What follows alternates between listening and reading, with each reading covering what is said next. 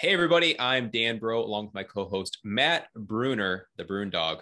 Uh, welcome to the Real Estate Heroes podcast, the stories and lessons from real estate wholesalers, investors, and professionals who are changing lives and making an impact so that we can help you become the real estate hero. And just a quick reminder, real quick, that this recording is an exclusive live event for our students only. And so they have the opportunity to ask questions and get answers to their biggest questions. So if you want to be one of those lucky few, head over to actiondanbro.com and schedule a call or sign up.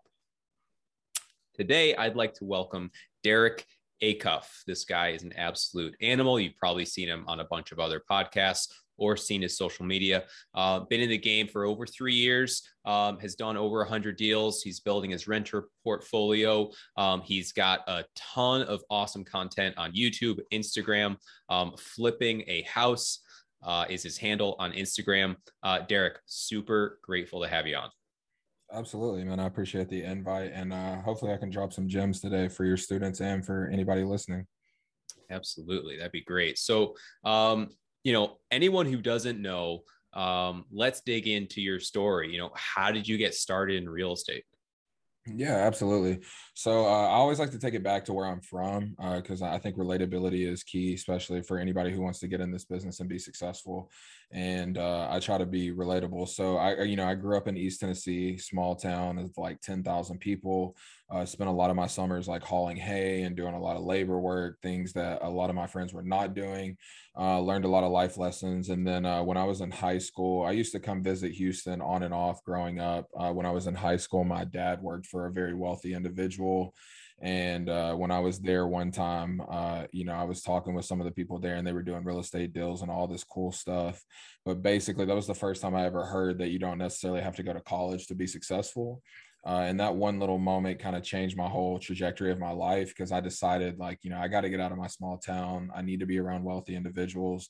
Um, so that was at like 17 and around 19, I packed up my car with like a thousand dollars and all the stuff I could fit in my Chevy Impala. And I hit the road and moved 16 hours uh, away to, you know, to Houston and uh, I was still, you know, going down the college path, and I was about to graduate with my associate's degree, and I was looking to go to the University of Houston. I was going to be a petroleum engineer. That was like my whole life plan. Uh, and then I figured, you know, later down the road, I would get into real estate. I just always had this fascination with it. Played a lot of Monopoly growing up, and uh, yeah so when I, on my last semester i went to one of those seminars you know the get rich you know get into real estate i'm not going to say the name but it's a big one and you basically end up in the sales funnel. You go to the free event, then you go to the weekend event. Uh, at the time, I didn't even have the $500 for the weekend event, but my friend covered it.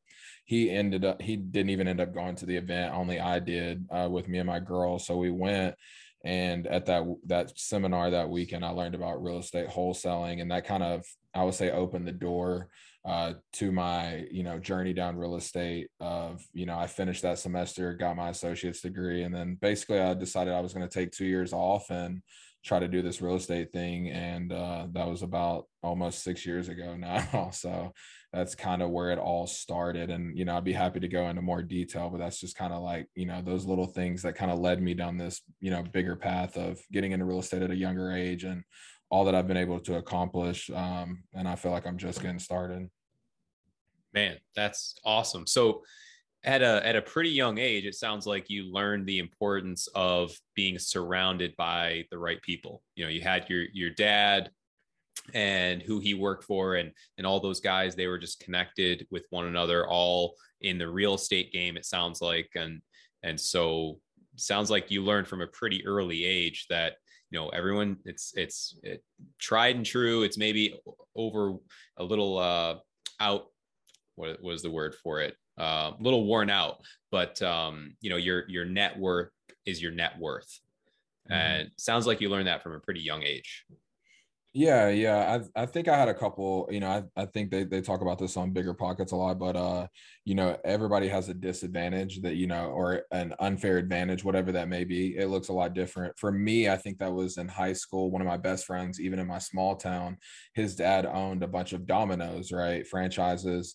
And I live with my mom. She was a single mom. And I kind of like lived the rich dad, poor dad, you know what I mean? Not that he was super wealthy, but he was a business owner, he was a capitalist You know, my mom was not so much, you know, she had always worked hard jobs. She was a hard worker, but I also saw, I was always very self aware and I saw what she had and what he had and what he had was freedom and then when i moved here and you know my dad just so happened to work for this wealthy guy and you know hearing those things and then physically seeing it too i think that's what's so important is i didn't just hear it from these guys like i went to a penthouse where you got to have a guy on the elevator just to even get off and then they have like rolexes and mclarens and like cars that cost more than my mom's house and it's like when you see these things uh you know i always say expansion equals expo or exposure equals expansion so once i saw these things i couldn't go back to going back to my small town and you know just you know, most of the people I graduated with, you know, they either work in a factory or Walmart, and that's totally fine. I just always wanted more for my life.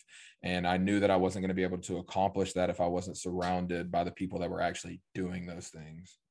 Yeah, absolutely. And I got to say, um, petroleum engineer, real estate investor, little different. Very different. little Very different. different. So what was what was that one thing that just clicked for you and you're like, yeah, petroleum engineer, probably not what I want to do. And this real estate thing, I got to give it a shot. You know, looking back, I don't think I ever really wanted to be a petroleum engineer. I just wanted to be, I didn't want to have to worry about money, even if that didn't mean I was super rich. I just, I saw my, how hard my mom worked and other people in my family. And as hard as they worked to what they had, you know, I just never wanted that. And I think, you know, like I said, I grew up playing the Monopoly. I was always had this, you know, I was always intrigued by real estate, but really I just, I hated college, man. And I, you know, I don't want to tell people not to go to college. What I learned was that college just wasn't for me.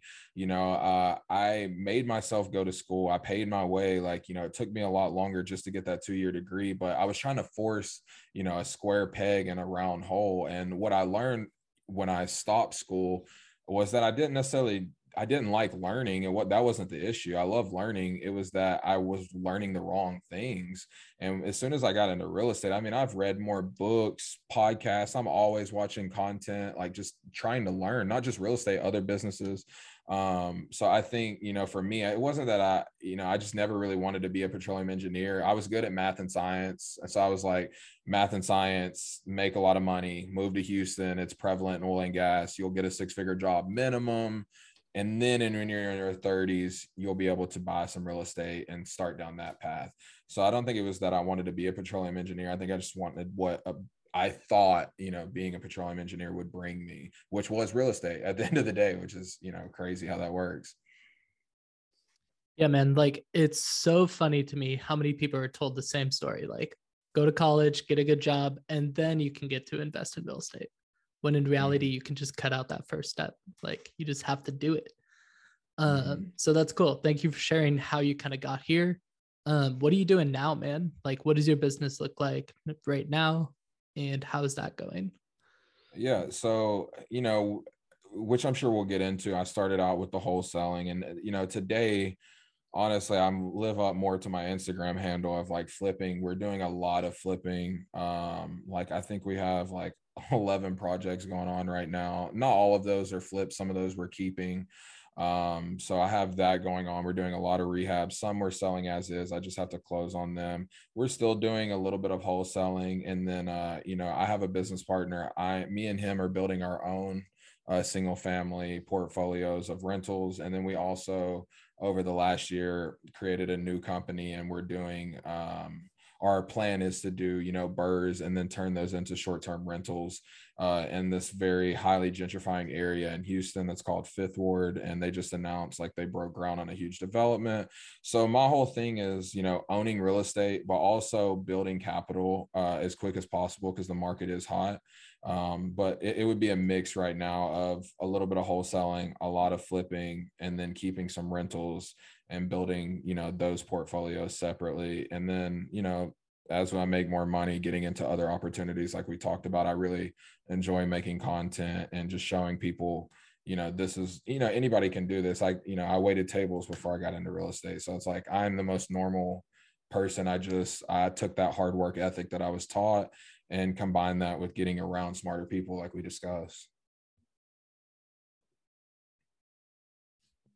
Awesome And then, so out of those 11 deals, like what are you finding is working best to like source those deals? So, what sort of marketing channels are you doing? Yeah, so for us, we have three. Well, I, I say four main marketing channels. Uh, first would be cold calling. You know, everybody's doing cold calling. Uh, we do some texting as well, uh, even though you know they're starting to crack down on things like that. And then we do a lot of SEO, like search engine optimization.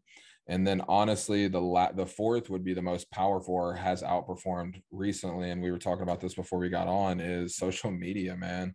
I uh I get a lot of deals from social media. Like the last 10 that we've probably gotten, I would say five of those have been from social media um, just sharing the journey. I'm always, I know people get annoyed following me because they're like, this guy's always buying houses, but I need people to know what I'm doing. Uh, I actually, before this interview, just left a house that somebody sent me. He works with one of my friends. He knows what I do. He knows that I, you know, I, I'm building this reputation of, I'm going to do what I say. I'm going to make sure everyone gets paid. So I, you know, social media has really taken off over the last year uh, and what it's able to bring. And I love I love those deals uh, more so to be honest because a lot of the people that we're dealing with is newer people. So a lot of times it's their first deal.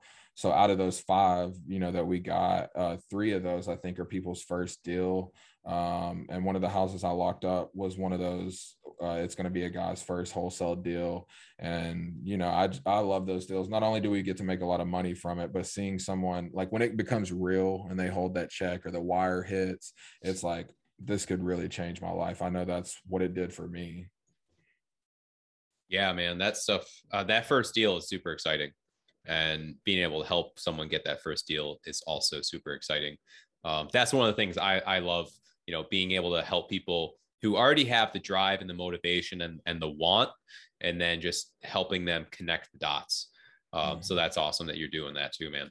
Um, so you know your social media stuff you're saying you're getting a ton of deals from it. Um, i mean i'm curious personally and i think other you know our listeners and students will, will be interested as well. Like what are you finding to be most effective um, in the content you're putting out? Like what kind of stuff are you doing that leads to those deals coming into you? Yeah so it's funny because a lot of my friends who've been doing this business like they're starting to get wind and they've seen me go from you know zero to whatever many followers and all this. And i think honestly all i do because there's so much fluff on the internet as we see right? Especially when you've been in this business you can usually tell who's doing deals and who's not quickly. And you know that's just part of the internet. But i think by authentically being myself people relate with that right? And on top of that people have seen my journey you know basically from i think i was like two years in when i really started like taking social media serious just sharing what i'm doing going to houses uh, and people have seen that from like me doing a couple of deals to like I'm buying like five, six houses a month or whatever it may be now. I think by sharing that along the way, and it's easier for guys like us, and I tell all my friends this when you're in the business, it's easy to just share your journey, whether that's just picking up a camera or I'm just at a house or two weeks ago I broke into a house and I just took people with me. Um, you know, like just doing evictions, like what everything that we do, because I think a lot of people can find value in the small things that we don't find important. Uh, but I think it's also you have to break through the noise by being consistent every day. Like I post every single day and I make sure because what people don't understand is you have to break through the noise. We have TikTok, we have Instagram, we have Facebook, we have all these platforms. Most people are consumers, right? So, as a person that's a producer, you have to be just as consistent as TV channels, TV shows, YouTubers, right? Like all of my favorite people that I watch on YouTube are dropping two videos a week and they've done that for years, right? So, what does that tell me? I have to do that if I'm going to play in this arena. So with that point being is just you have to be extremely consistent, but I think you have to be authentic. And every time I close a deal with someone that's new, especially like I brag about it on Facebook every time. Not only am I genuinely happy, I want people to see this person get their first deal right because i know the struggles they've went through the doubt that they faced their family members telling them this is a scam i want all of them i want this post to shut them up. And then two they see that okay even if they doubt it they they go look at my page and they're like oh snap maybe he really did close this deal. And then on top of that it opens up the door to oh well actually my cousin has a house and now i'm doing another deal. Every time i post a deal or that i close the deal i get at least minimum three leads. Now i don't always can like you know convert those leads but at minimum on average it like sometimes it's five sometimes it's one it would average out to three leads that i get. But that's three more opportunities of people that are like oh snap derek helped this person derek helped this. And all i'm doing some people may think it's bragging but i'm literally just sharing the good that i'm doing because i think so many times people look at wholesalers and people as we're doing something wrong. There is like we are looked at as leeches and the amount of work that we have to do wholesalers have to do more work than anybody. And this is from somebody who's done it all you know, up and up to developments, but it's like nobody's gonna like the things that I'm sure you guys do that we do, like getting people mechanics. I've moved people, I've clean like you can name it, I've done it. Um, but you know, that's also probably why we've had the success that we've had. We try to be genuine people and, and actually take care of people. And when you share that on social media, you know, I always make the joke that like if I got to look at your cat and your kid and all this other crap, you can see that I'm buying a house, you know, that I helped this person. And you know, when you do decide to sell, or if you're ever having that conversation and you remember me, then it worked. Yeah, man, that's that's awesome. So I mean, super powerful stuff because right now, I mean, with the way the market's been, you know, a lot of people, wholesalers, flippers, um, landlords, they're hurting for leads. And if you can leverage your social media platforms to get free leads, like really, they're free. It, you know, it costs you time, sure, but you're not paying out of pocket for those. And those leads are often some of the best leads you can get because they might not be on any list. They're not, you know, actively talking with other people all the time.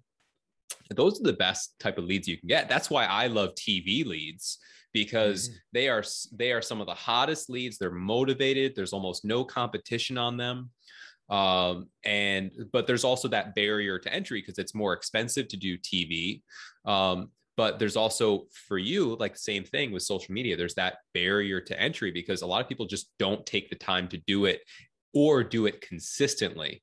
So you know that's awesome to see that you're having great success with it and just showing that hey it actually works. Mm-hmm.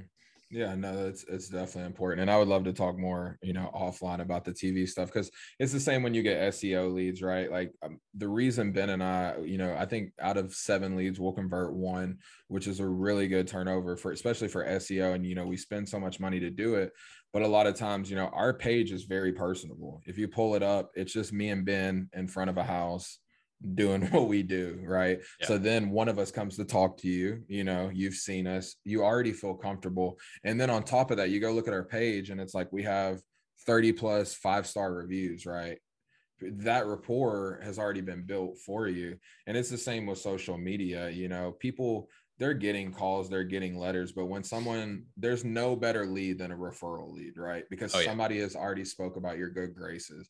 Then I don't uh, I think internet would be the next best, but when somebody tells you and that's how you're going to survive. Like don't get me wrong, we get a lot of deals from our other marketing, but those deals seem to be a lot better when they come from somebody else that's a referral and they know like and trust your name and they know you're going to get it done too that's the thing is people have uncertainty are you going to get the deal closed like if i tell a seller like i'm going to close a deal i'm going to close a deal like we've done over 100 deals and i've only I've only had to have that conversation twice with people. One person I had to back out. He didn't want to take my lower offer.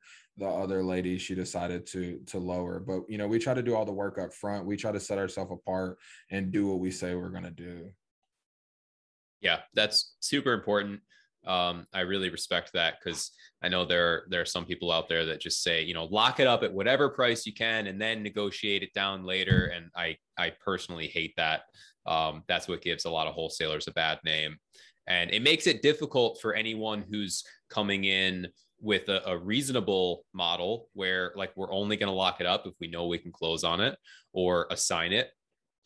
And then they just have this this bad taste in their mouth from the last buyer, um, and they think that we're going to do that same thing. So it's just like another thing for us to overcome. Uh, so yeah, you know, as far as the referral is one of the best leads. Um, totally agree. You know, if someone else already has good things to say about you, um, it's it's the best lead in you can get. It's it's the warmest of the warm leads you can get. So that's awesome. Mm-hmm. No, absolutely. And I mean, and we can go into it. You know, I could talk about wholesaling all day because, you know, it literally changed my life. And I think so many people, they go about it the wrong way. And that, you know, there is a right way to do it uh, ethically and, you know, be honest with the seller. And 90% of the time, the seller doesn't care what you're doing with the house. They know you're making money. It's more about being direct with them. And, uh, you know, a lot of people aren't. The deal that we locked up last night, like I said, it, it's all the things that we're talking about combined. It's a newer guy. He's been following me. He brought me this house. Amazing deal. The house is worth 300,000. We locked it up for 150. We're going to put about 40 into it and be in and out, you know. But wow. it, you know, it's a referral lead. The numbers are amazing. The lady, I've been, I went. This house is an hour and five minutes. If you guys have no relation of how big Houston is, it takes you 30 minutes to get anywhere. So it took me about an hour to get out there, a little over. And I walked this house a month ago, and they were trying to sell two. The first one, the numbers they wanted outrageous. The second house, uh, those those are the numbers that they gave me. I didn't fight her. Like I thought those numbers were amazing. Um, but what happened was the realtor was really excited at first, and then I could tell she started to fade away. Right, she was asking all the right questions, and then she was like, "Oh no, these things came up." So for four weeks, right, the last four weeks, every day on Monday, "Hey Jenny, how you doing?" Just following up. Any new info? Nothing. Oh, we're waiting on this. It's always an excuse yesterday uh, I, you know labor day messed it up uh, or it was on wednesday. I just texted her same thing hey jenny any update? She said he's ready to sell. And i was like great. And then her next question was are you wholesaling it? Right? So what does that tell me she's been these four weeks that she didn't want to give me an answer she was dealing with another wholesaler that made her outrageous promises. And you know when i can come in and you know obviously it's a little different when you're buying but even i could wholesale this house for probably 170 but you know now i'm in a position where i can squeeze a little bit more money be a little bit more patient.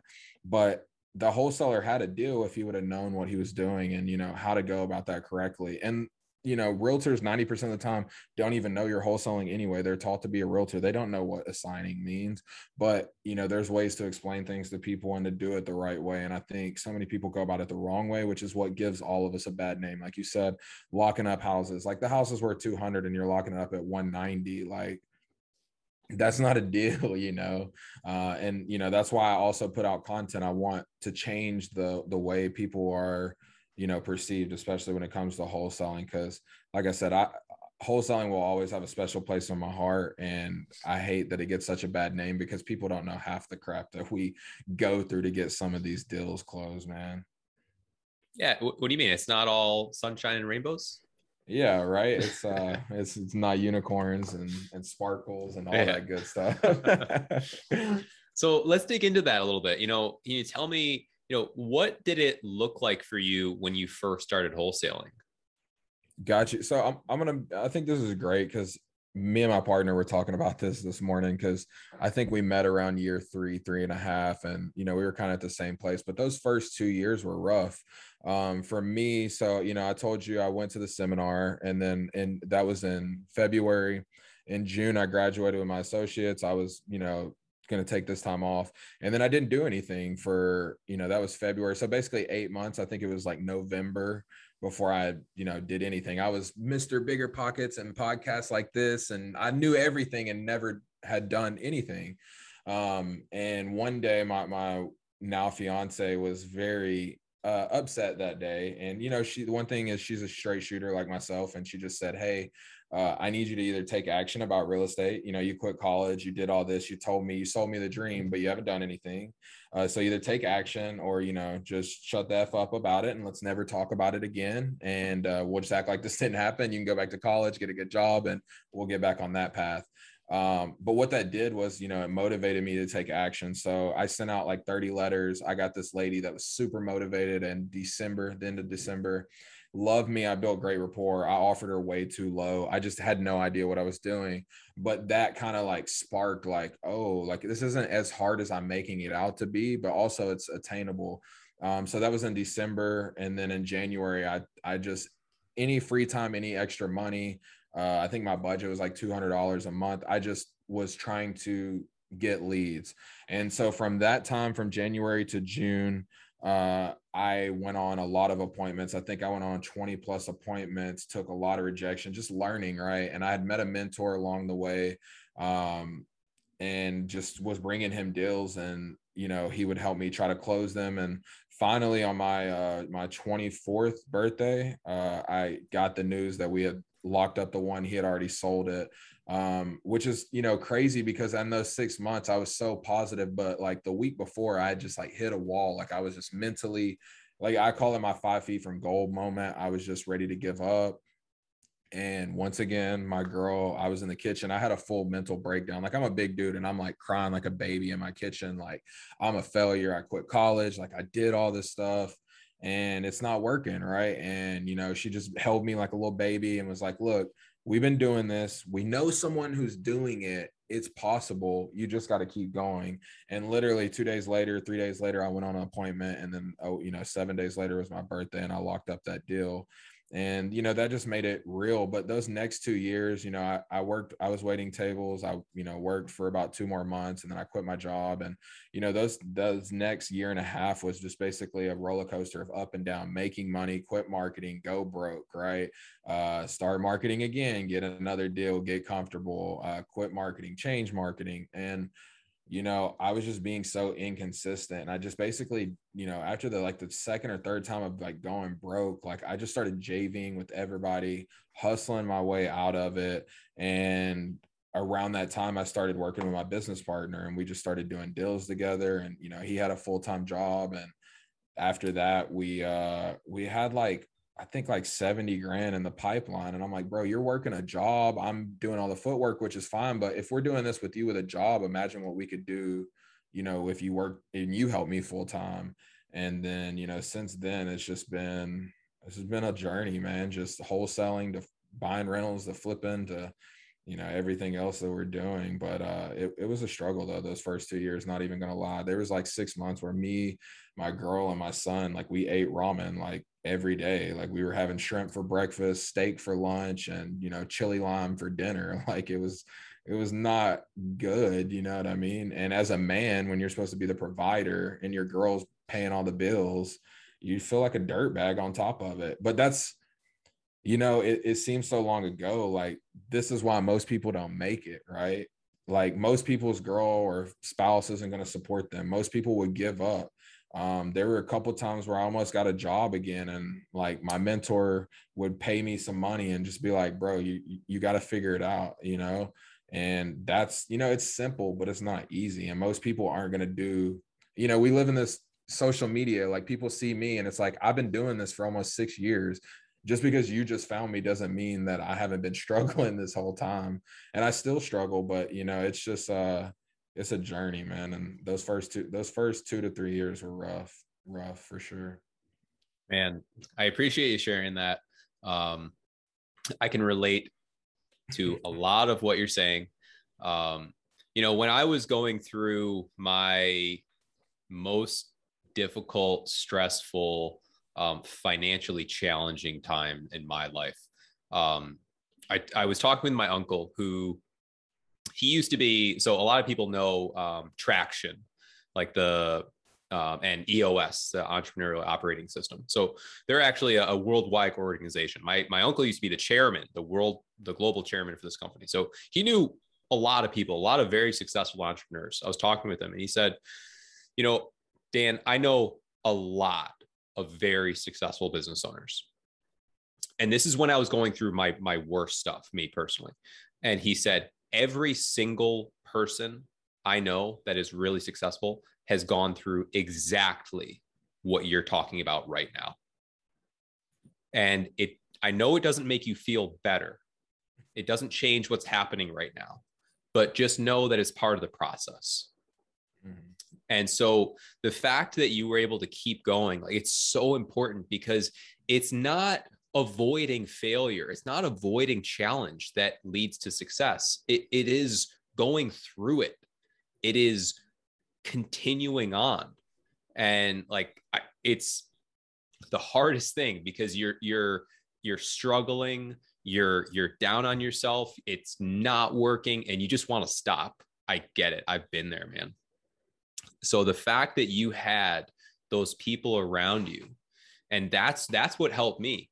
The the people around you, like you, you're talking about your girl. I I hope you're still with her. She sounds amazing. Yeah, absolutely. Um, so I and I I I'm not surprised by that. Um, but having those people around you because it's not about doing it yourself like no one who's achieved anything of significance and, and you're a, a testament to that has done it all on their own it just doesn't work that way and and so the fact that you had those people around you helping you to push you through to to hold your hand when you needed it and and gave you that motivation when you needed it and that drive to keep pushing forward like for anyone listening right now like it's not all on you. Like yes you still have to keep working but you don't have to do it alone. So i mean derek is a, a testament to that. He he pushed through but he also relied on others and there were times where he questioned himself. Like eh, not everybody that you see is is all like so confident all the time and so disciplined 24 7 every single day and, and waking up at 3 30 a.m every single day and, and working you know 18 hours a day. That, that's not reality. Like we all have down days. And it's not about showing up with a gold medal every single day. Sometimes it's just about showing up and sometimes it's about showing up and giving a crappy performance but at least you did it and you didn't stop so, I mean, that's uh, that's awesome that you kept going and that you can look back on it now so positively as such an important part of your journey. Yeah, and I think one thing people need to understand to touch on what you just said is like I don't want people to see us talking and think that we still don't go through those struggles. They just look different. Our problems are just bigger, right? Like we're this week I've been through 20 emotions. We had an eviction, I had a deal fall apart, I have another one with title issues, I have a new deal that we locked up. Like I could give you a million. I've lost one of my contractors quit on me. Like I had to hire new. Like I can give you the range of emotions that I've been through this week alone. My phone's blowing up right now. I'm sure there's another problem or three I got to solve. But I think that we get better at handling it. And like you just you build that muscle of, you know, it's just like I'm a huge Jim Rohn. Like my kids, my wife has listened to any Jim Rohn, like I force them to, because those old school lessons of like it doesn't get easier, you get better. I just if I can let my kids learn that at nine rather than at 19, like I did, they'll be so much farther ahead. And people need to understand it doesn't get any easier. Like there's times a few months ago like we have so many flips but you know flipping is a cash intensive business. We're broke but i got to pay myself pay my family. Like there's so many problems that people don't see. They just see social media which is the highlight reel which is also why i try to share as much as i can with people so they see all the the good and the bad right? Like i know sometimes people probably feel like i'm complaining but i'm not complaining. I'm just sharing like you know this is what happened today right? Like I just want you guys to understand like this is going to happen to you, but here's how you can handle it. And I always just say, like, I'm a huge like Nemo fan and everything. Like, you just got to keep swimming. Like, you just have to keep swimming because if you stop, that's when you die, right? Like, that's when you start getting beat up. And like, as long as you stay in motion, you're good. And there's so many days like I love knowing that every day is a fresh start, right? And there are days, and like my girl sees it and she just lets me be right like i'm just i'm a turtle. I just don't want to talk to anybody. I'm beat up but the next day i'm going to hit the ground running. But it's just like i she has to realize like all the things that i'm managing and you know she's great at that. And like you know now to bring it full circle like after corona my girl went back to work for like a couple weeks and i was like you got to quit your job. We just had a baby. Like just be a mom and like just to see our growth together like you know those people like you said you have to do it as a tribe. And a lot of people you start with, you're not going to finish with. And, you know, my biggest lesson that I think I've learned over the last year and I'm still learning is like, don't take anything personal. Everybody has their own interests at heart. And a lot of people want to see you win, and a lot of people don't. And some think they do. And then you start doing better than them. And now it doesn't work. You know what I mean? So, you know, those are just some things I, I definitely wanted to add because this, I mean, this, it doesn't get easier, man. It's just bigger problems. You just, you really learn to handle it a lot better. I love that. I think just keep swimming just became my favorite catchphrase. So just wanted to say thank you for that. yeah, I got I got um, one uh, not to cut you off. I got one even better is because me and my girl have this weird Mac Miller like tie, but like he has a tweet, an old one, uh, that says stop keeping score, just keep swimming. And I like that one even better because it's just a reminder to like just stay run your own race and just keep running though. I love that. I've been thinking about what quote should go on my wall, and I, think I just figured that out. So thank you. nice. That's awesome, man. Um, so let's talk about this. So you push through the paralysis by analysis phase, which we've already discussed. Almost everybody goes through that. Um, after you got out of that phase, like what were some of the biggest mistakes you made, and then what did you learn from those mistakes? Yeah, I think because I this is something I try to harp on is pretty easy. Um, I think it's like after that, right? What is it they call it? Like the sophomore curse or whatever it is, where like after you do your first deal, doing deals consistently. It's like as soon as that first deal closes, the pressure sets in of like, I got to do this again. How am I going to do this again? Um, so the, I think the first being, like I said, I, I hated my job. Uh, management had changed. I I've never done good with uh, authority. I had a lot of freedom as a kid, like I said, growing up in the country, so it just all ties in. But uh, I quit my job, and you know it's not hard to replace like forty grand a year, especially in real estate. That's like two deals if you do them right. But at the time, I had no exit plan. Like I which is good and bad, right? I, don't recommend this for everybody. I perform better when my back is against the wall because naturally I'm a lazy person. Like I know that about myself. I'm not the get up at 4 a.m. guy. Like I start my day at like 6 45, 7, and then I still drag around to eight and then I'll go to the gym, right? Like that's not me, but I'm very self aware. But I don't advise that for people, right? I should have kept my job for another six months while I built this business on the side. But that that was my journey right? That's what i did. Luckily my girl made a lot of money. She was able to cover the bills. Not everybody's going to be in that situation. So i think the first mistake i did was i quit my job way too soon.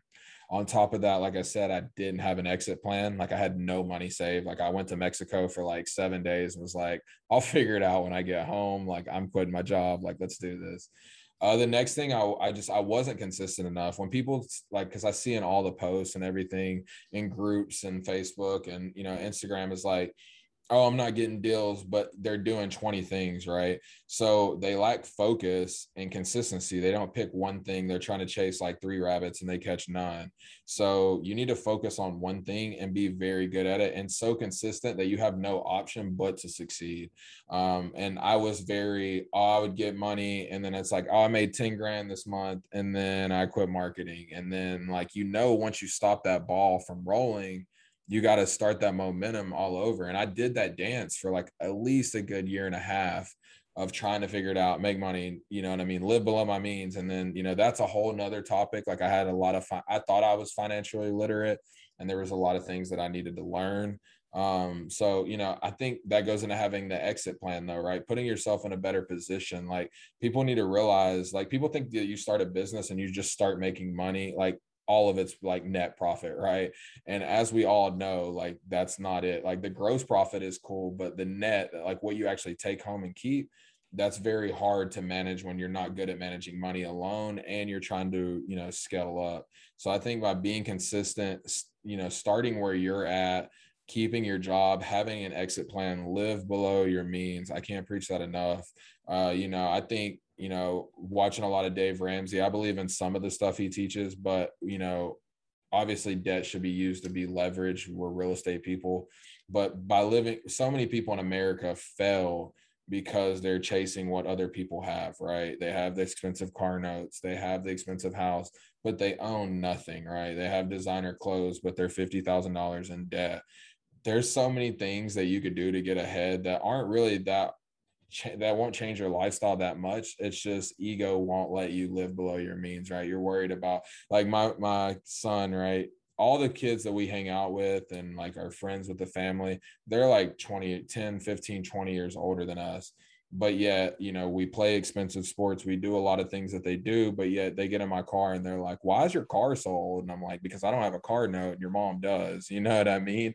You know, it's like these little things that can really set you ahead so I think by having like a good exit plan, being consistent, you know, being prepared, right? Most people just aren't. And then they get mad when it doesn't work. And it's like, you just weren't willing to make sacrifices. Like after that, you know, in that year and a half, you know, we cut back a lot of our expenses. We got cash cars. We moved in with my girl's mom for a year to save up to buy a house. Like these are once again things that people aren't willing to do. Like we lived in a two like two bedrooms, like a family of 3, you know what I mean, just so we could, you know, live off of, you know, a thousand dollars a month so we could save the rest. Uh, you know, like these little things. And like by doing that one year, it, and it was it was HE double like it was hell, man. It was bad but that one year probably put us ahead probably eight to 10 years by being humble enough to sell our cars, to live with her mom. And, you know, we bought a house. I have over a hundred grand in equity in a house that I bought a year and a half ago. And it's like by doing these things to, to set myself up, uh, you know, I think that's those were the, the fundamentals, right? Yeah, I I really appreciate what you just said. Um, it made me think of so I have a, a leadership coach, and um, he told me about this thing he called the the er issue. Um, so it's you know we're we're always comparing, and, and so it's you want something. You, you look at someone else's thing, and you want something that's nicer, bigger, fancier, newer, and, and, so but it's just a comparison and it doesn't and and the crazy thing is and I, i've talked to plenty of people that have made millions and millions, like tens, literally hundreds of millions of dollars. And you know, the the guy who who bought the the beach house, the the mansion, and the Ferrari at 25, and then he got depressed because it didn't give him what he thought it was going to, and it didn't mean anything. And so, like, it's just it, it, that stuff isn't what makes you happy. Like, yeah, it's nice. Sure, it's nice. But does it make you happy? Does it lead to fulfillment? Does it give you meaning? Not at all. Like in no way does it. And so like I'm really glad that you have that mindset and that perspective because it's so easy to get caught up in that especially today with social media when you see all these guys standing in front of their Lamborghini, in front of their mansion, on their private jet, like all this garbage that really just doesn't matter. Yeah, no, I agree. And and for me, you know, I think being from a small town, I'm I'm a very humble person. Like I always thought my cap, you know, in life would be like I make six figures, I own a couple rental properties. And it's like I've done that like two years ago. you know what I mean? So like I always say everything from here on out is extra. Like, don't get me wrong, I'm going hard. I want to see what I'm going to become as a person but you know it's like we're about to hit our first six figure month so it's like i've still been thinking small like how can i get to a million a month? And like all these things but it's like you have to still it doesn't matter how much money you make if you don't have that happiness like you know working on yourself the relationship with my girl uh, becoming parents like we just had another daughter starting that over uh, being with an entrepreneur like working on yourself is is way more important. And i heard that in the the robert kiyosaki interview the other day is like the most important piece of real estate is between your two ears. And like if you don't work on that and what's inside and the people around you and the relationships that truly matter you're just going to end up with a lot of money and broken. If that's what you want i mean you know no friends like broken relationship currency and it's like if that's what you want that's totally fine. But it's no like for me i always wanted to be the person who had money and like if our friends did something and i can cover it or like just to, them to have that experience like that matters more to me. Like money is just provides freedom and that's for me that's all i wanted that's all I've ever wanted, right? Like I said, I don't do good with authority. I want to be at all my kids' games. I want my wife to, if she wants to stay home and shop or, you know, build something or whatever she wants to do, like that's freedom. And how I get that freedom is through real estate and money, and which started with wholesaling, which is crazy. yeah, man. So, you know, after, so wholesaling, um, flipping, rentals, all that, like, after all these lessons you've you've learned, what do you feel like you're really good at right now?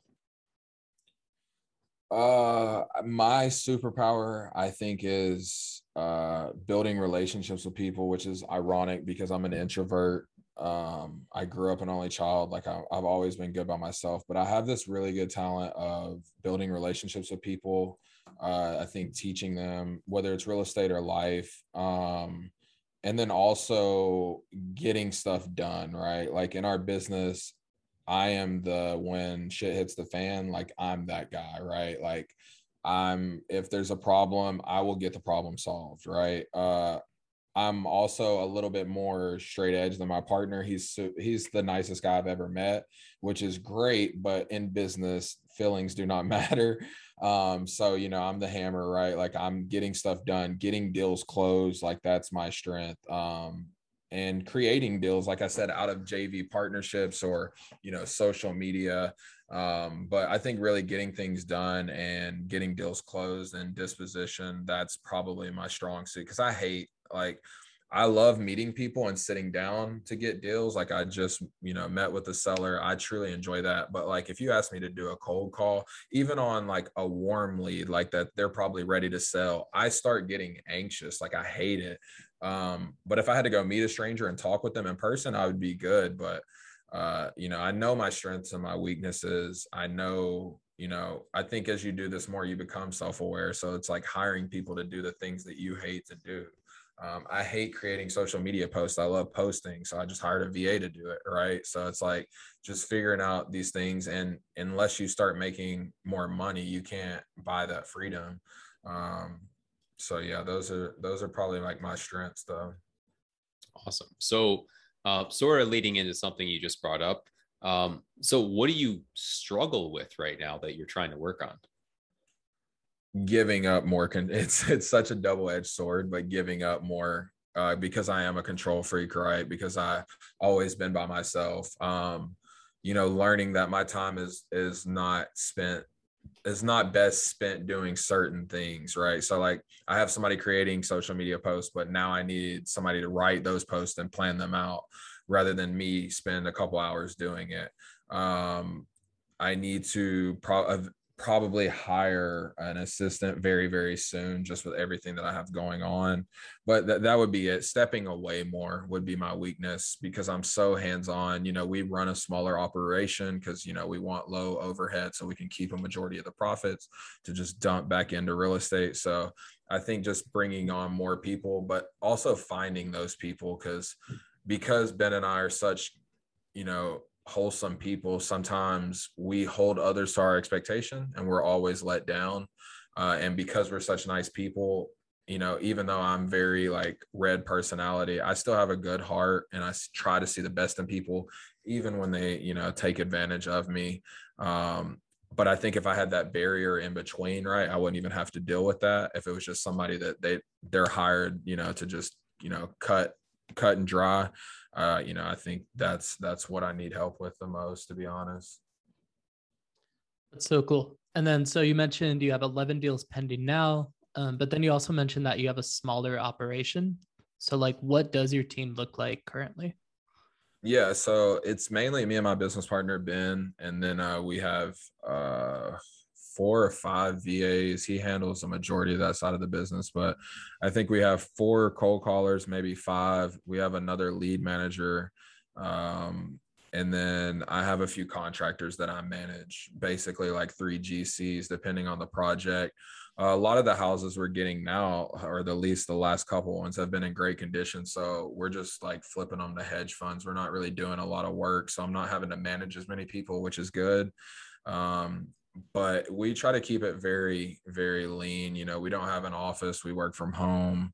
Um, you know we try to utilize the va method. We go to you know a majority of our appointments. That's i probably need to hire a runner or assistant like i said like it's just there's only so many places that i can be at a time but you know we, we try to keep it very small and manageable. Awesome.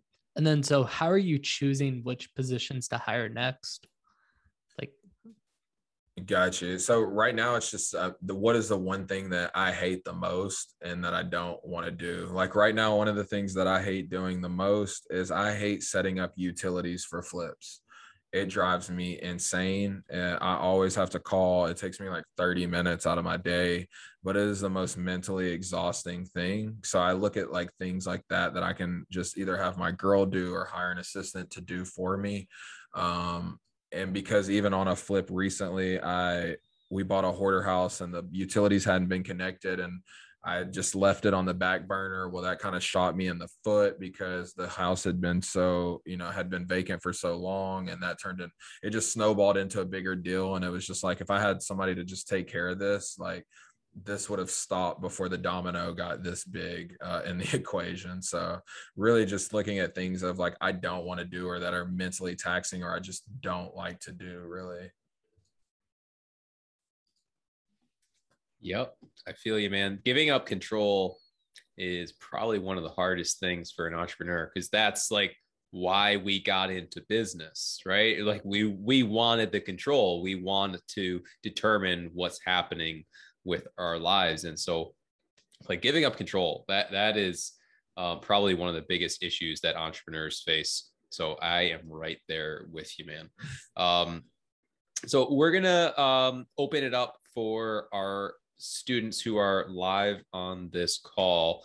Um, anyone who's here now would be the perfect time to post a question in the chat box. We can dig into those. Um, anything, you know, Derek's done, you know, over 100 deals now. We have wholesaling experience, rental experience, flipping experience. Um, he's had the ups and downs. I mean, this uh, pro on social media. Um, I need to learn a thing or two from him. Um, I have more questions about that. If, if uh, I think we should talk offline about that stuff. Um, but let's see. So we have. Um, how do you decide what to flip, wholesale, keep, um, and when you get it under contract? How do you make that decision? Gotcha. So it usually starts with the criteria of the house. So we have a very simple criteria when it comes to flipping. Uh, we, you know, ARV of 350,000 and under. Typically, we want to be purchasing those at $200,000 and under, uh, minimum one and a half bath. So as I go through that checklist, I'm like, will this work as flipping it? then I also look at the seller, right? What is the situation with the seller? What are they trying to accomplish? Is it going to be easy to wholesale? Uh, if not, let's look at also what is going to be the risk versus reward versus time. So I'm a very lazy person. Like I told you, I'm a very lazy flipper as well. So if I can flip a property as is and make at least 30 to 40,000, that is a win for me, right? And I want to do that multiple times a month. I'm not going to try to go super fancy and change the layout of the home. Most of the homes that we're buying, uh, you know, they need to be in a HOA. It needs to be simple. I'm just going in carpet, paint, you know, granite, the simple stuff. So that's kind of how we look at it. And then if it's a really good deal, I'm trying to be more aggressive on purchasing more homes and keeping for my portfolio as well. It kind of got sidetracked this year because we had this crazy idea to start, you know, this Airbnb business and we went from zero houses to eight within like six months and that kind of opened up a whole new thing. But um, you know looking at keeping more also for depreciation but i just kind of look at the numbers versus risk versus reward. And if i can burr it and you know have a bunch of equity or pull equity out uh, you know we'll we'll look at keeping it. Um, if it's in that fifth ward area obviously we're trying to buy multi, multi units there. So if it's something like that and the numbers make sense, we'll keep it. And then if it's an HOA and like I said, it's under that certain criteria, we'll go ahead and flip it. And like I said, uh, majority of the ones you know that we're doing now, we're just flipping to a hedge fund or Opendoor or just relisting it as is, um, just to get that quick in and out. Because I also want to, you know, you when I use my lender's money, I want to turn it quickly. I want them to get a good return uh, so that we can keep buying more and more. Oh, I was muted. Um, yeah, absolutely. Um, got for okay. Here's another one. Um, for building your social media following, um, you do anything specific that has worked really well, or, or is it just about posting consistently? Um, I think it's going to depend on the format, right? With Instagram, things have definitely changed since I first started. It was a lot easier, and I wish I would have went a lot harder at the beginning to grow. Um, I think being consistent, making real good content. You can always ask your followers, right? Like, what do you guys want to see from me? Um, but also, there is like, you know, the algorithm likes certain things. We're real big, you know, TikTok has took off, uh, which I love. I learn a lot and I post a lot there, but you know, it's a different format, right? Anybody can go viral on TikTok if you have good content, you you plan it out right. Well, you know, Instagram wants to compete with that, so Reels have been really instrumental in my growth recently.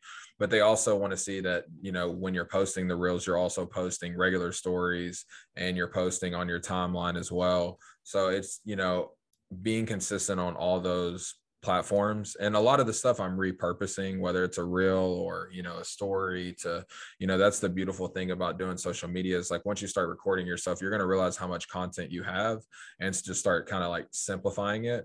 Um, but i think consistency is the biggest part and and adding value to people right? So many people are getting the look at me look at me how about you just try to lead with value? Hey this is how you can save 10 grand in a year. Hey this is how you can flip a house. Hey you know like things like that. So i think by adding value being consistent and then learning the algorithms for you know the tool that you're using right? The one that i haven't figured out yet is youtube which i'm learning but uh, i think also i haven't been consistent on it right? I drop a video every couple months whereas like now i'm trying to do two videos a week um, so it's a lot different but you know that content is then chopped up for other you know platforms as well so that makes it easier so just trying to streamline things and, and be consistent and add value. Very cool. All right awesome. Um, got another one here um, how do you go about finding your hedge fund buyers? Uh, a lot of those have have came from either relationships or honestly they reached out to us like what happens here in Houston typically is we have some local hedge funds and then there's other people coming into the market because I think Houston has been so affordable for so long.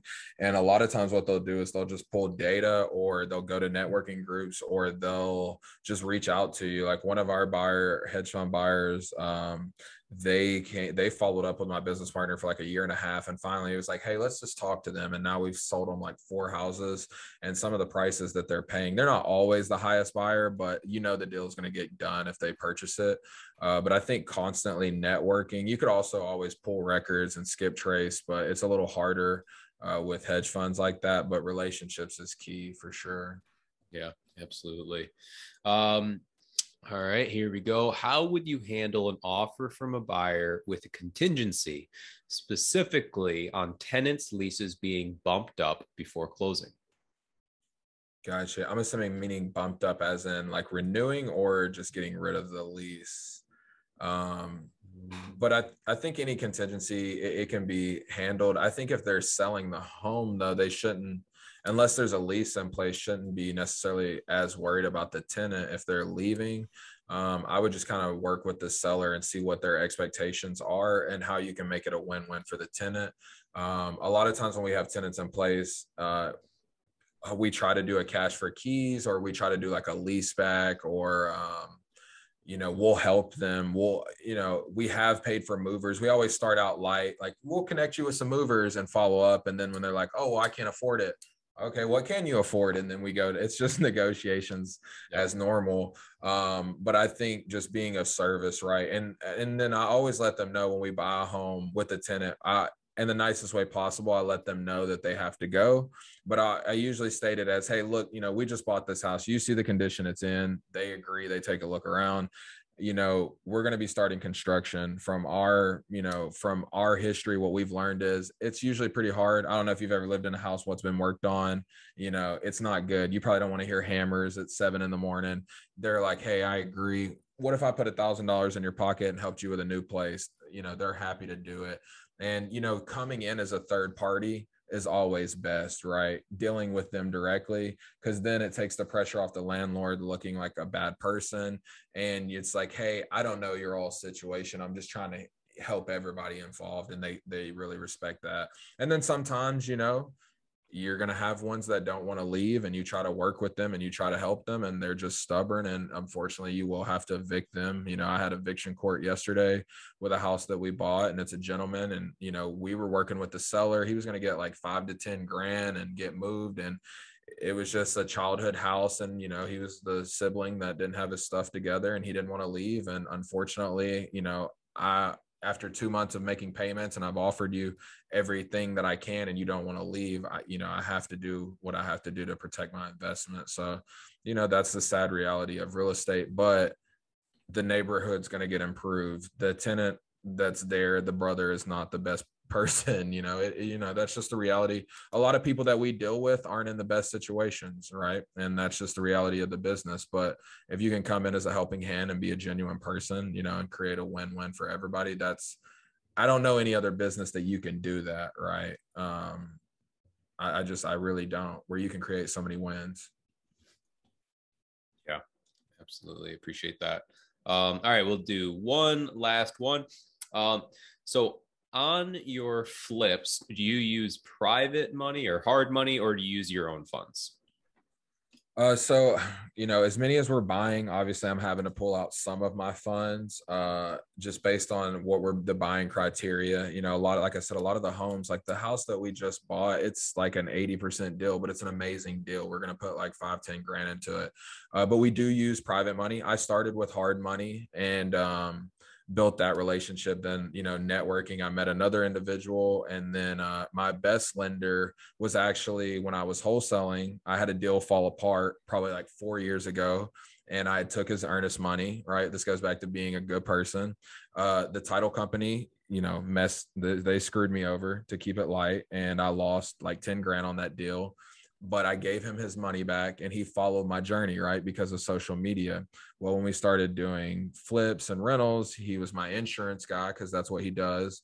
And then we bid on the same house one time when I got into flipping. And he was like, Hey, if you ever get any more of these, I'll lend on them. And then so we bought a bunch of houses. We, you know, with him. And over the last year, it's been good. And then recently, you know, he gives us everything up front, but you know, we bought like one week we bought like six houses and he was like hey i'm kind of hit my max. Well you know wealthy people they know wealthy people right? So you know he was able to introduce me to you know another lady who's we've have four houses with right now and that's working out. And that's when you really start to scale as a flipper. I know it might be a little bit more advanced for some people but when you can start getting 100% of the purchase and the rehab up front and like that's when it really starts to like take off uh and you know but it you have to give people a track record. That's why social media is so important. Absolutely. Yeah that those relationships become everything at a certain point for sure. Mm-hmm. um derek what can our listeners do to help support you bring me deals if you're in Houston. I always say, and I, I, tell people this, I know I say that jokingly, but I'm so serious because when people message me on social media, they're always like, mentor me or let me pick your brain. I'm sure you get the same. And I always tell people the exact same thing. And it's what my mentor told me bring me a deal, right? I'm a very fair person. Um, I think if you wanted to benefit me, not only would it benefit yourself, but if you're in Houston and you have a deal or a seller, I will help you lock up the deal. I'll help you dispo it or flip it, whatever you want to do, but I will make sure you get paid because I love seeing other people make money, man. And I know if you're making money, I'm making money. And sometimes, you know, people make more than me and I make less. Sometimes I make more, they make less. But regardless, um, you know, I think that's the best thing. That or go subscribe to my YouTube because I'm dropping a lot of content, putting a lot of time and money into that. But uh, you know, just by being a fan, following kind words, and you know, bring me a deal, I think you know, I'm I'm a pretty simple guy. Awesome. And so, um, what would be the best way for people to reach you? Uh, probably Instagram. Uh, just flipping at flipping a house, one word, and uh, yeah, just shoot me a DM, or even if you know you hear this recording and you like it, just share it, tag me. Uh, you know, just just support every everything that we're all doing. People, I don't, I think people take advantage and they don't realize how much information is readily available that could change your life. And it wasn't like this when I started. I'm sure the same with you guys. Um, I think it was like Sean Terry, and that was really it, you know. So, and he's still doing it, but it, you know, it's it's. I think, like I said, going back to how I started is, you know, when people see people that look like us, whether they look like you, you know, they're a minority, they look like me, um, you know, whatever it is, they see the tattoos. If you can relate with somebody, it starts to become, you know, more real and achievable. Yeah, definitely. Um, being that this is real estate heroes, um, if you were a superhero, which one would you be? Oh, a Ninja Turtle for sure. For hey, sure. I, I have, I mean, even I have a Ninja Turtle back here, man. I love Ninja Turtles. Uh, definitely Michelangelo too, if you're curious which one. But uh, nice. like I, am a huge uh, Ninja Turtles fan. But uh, you know, I've watched all the Marvels. So obviously, I have a 10 year old. Uh, he's about to be 10 son. We've watched every Marvel thing you can think of under the sun. But uh, yeah, definitely Michelangelo for sure. Ninja Turtle. awesome. All right, Derek, man, I want to thank you for being here, sharing your stories, your lessons. Uh, I know we're all better for it. I learned a lot myself. Uh, so super grateful for you. Um, everybody who's who's joining and listening in, thank you for listening. Um, if you got value out of this, then please like, subscribe, comment, share with your friends. And I also want to make sure you grow from this. So just pick one thing from today and take action on it right now. As soon as you're done listening, just do one thing to move in the right direction. Make a call, schedule the meeting, write something down to remind yourself about doing it. Just do something. It's the only way you're going to grow is by taking action. So go out and take action. Signing off, this is Dan Bro along with my co host, Matt Bruner with Real Estate Heroes.